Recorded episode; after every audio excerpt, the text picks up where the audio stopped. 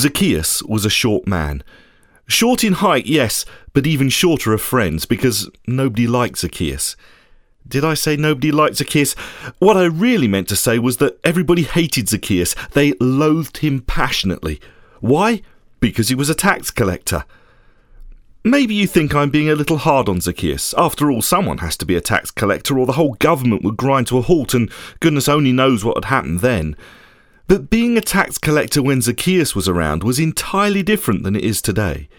Firstly, Israel was a country under occupation by the Romans, so any tax paid would first and foremost go to the Romans to help pay the occupying army, and only after that get used for essential government type things.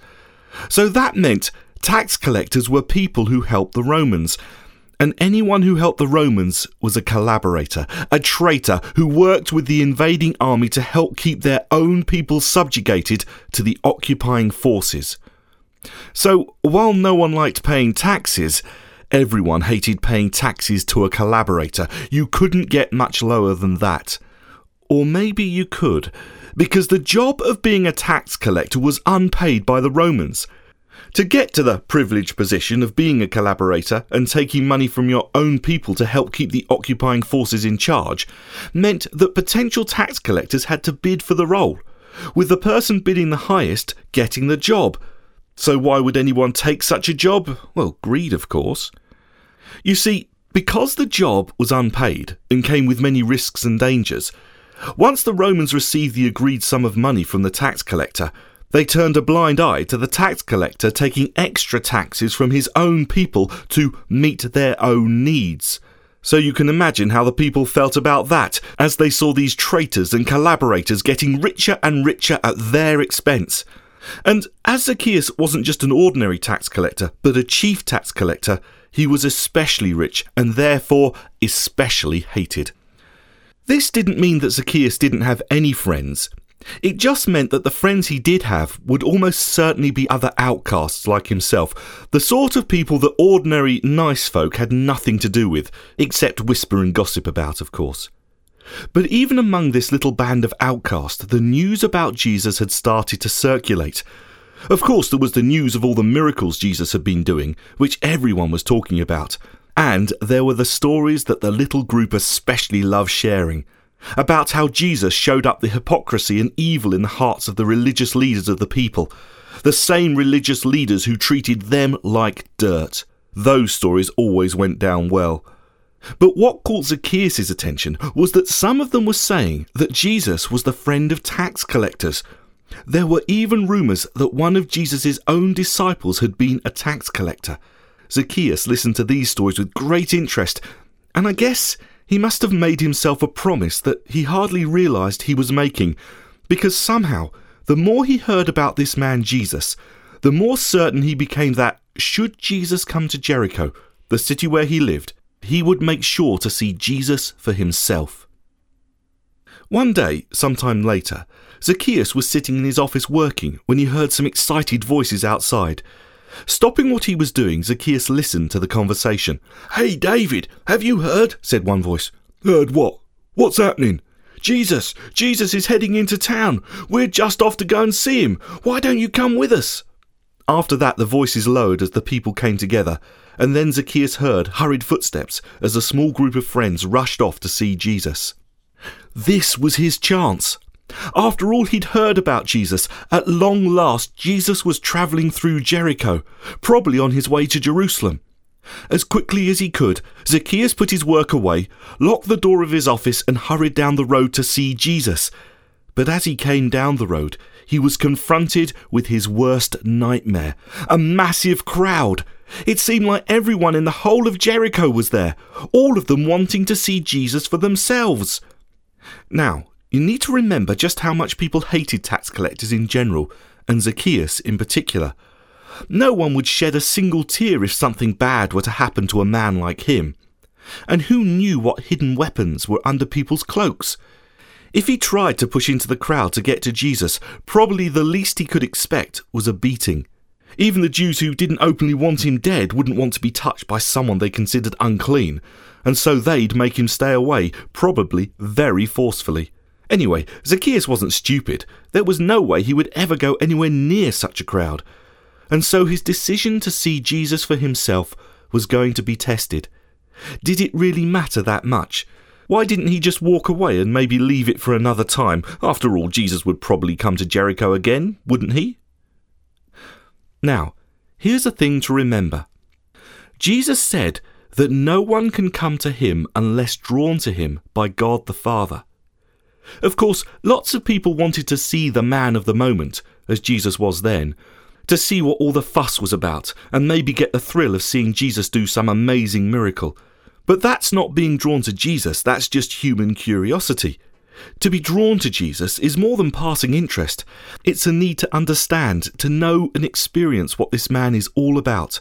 And it often expresses itself as people go beyond normal human interest to find out more. And God was drawing Zacchaeus.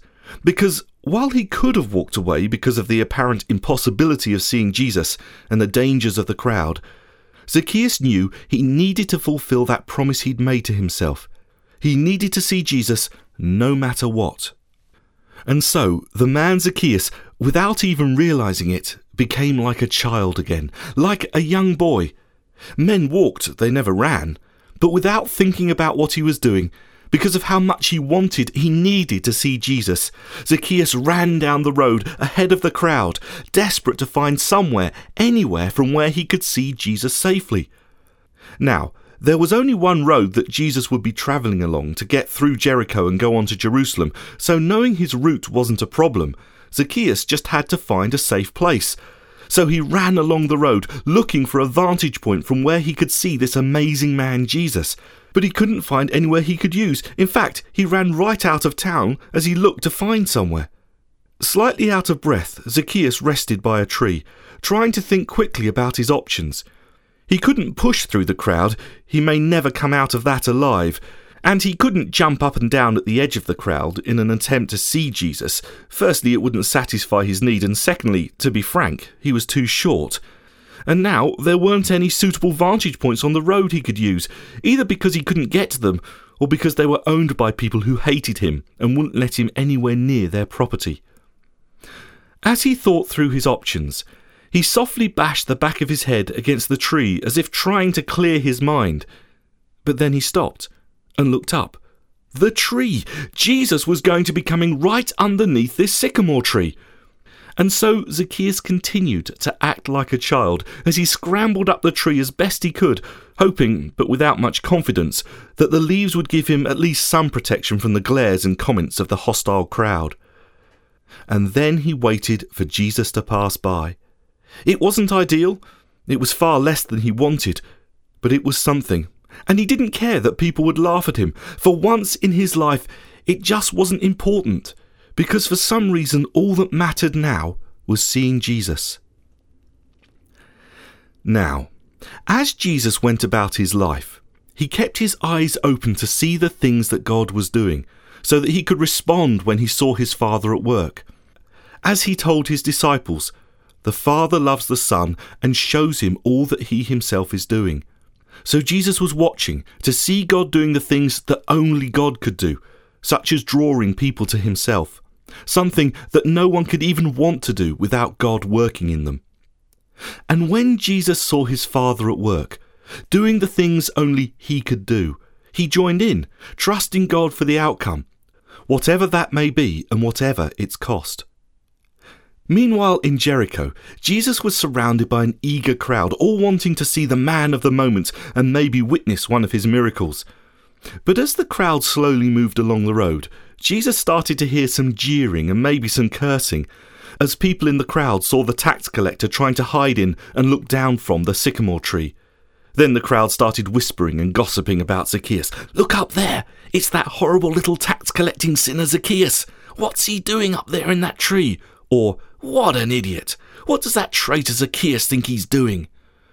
And so Jesus started to hear the name Zacchaeus, and very quickly understood who this man was and exactly what the crowd thought of him. But you need to remember that Jesus was looking out for evidence that God was at work.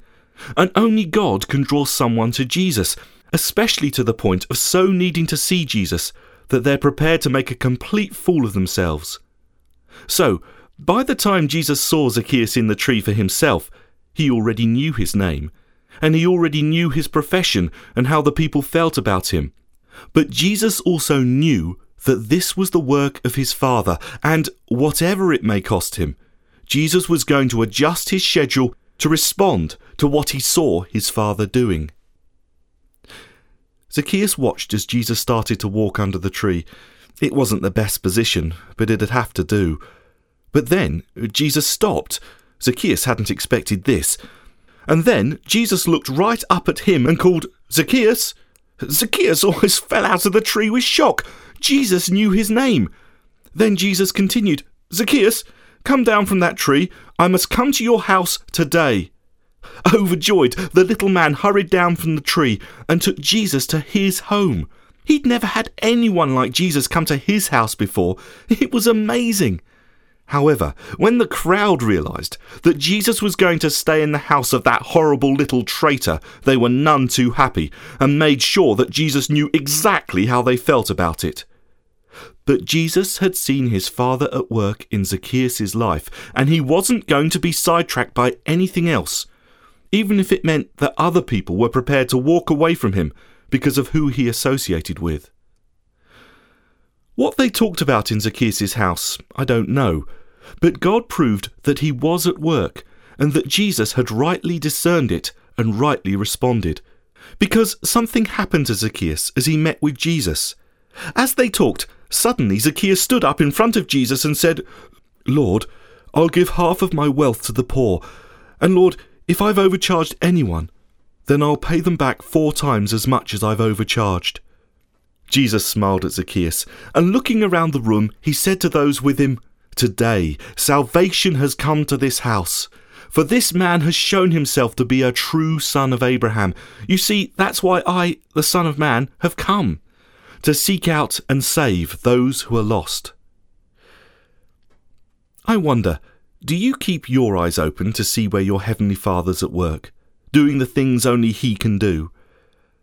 And if today you happen to notice God doing such a thing, like drawing someone to Jesus, will you adjust your schedule to join in with God as He works, trusting Him for the outcome, and maybe rejoicing that He's inviting you to join Him at work?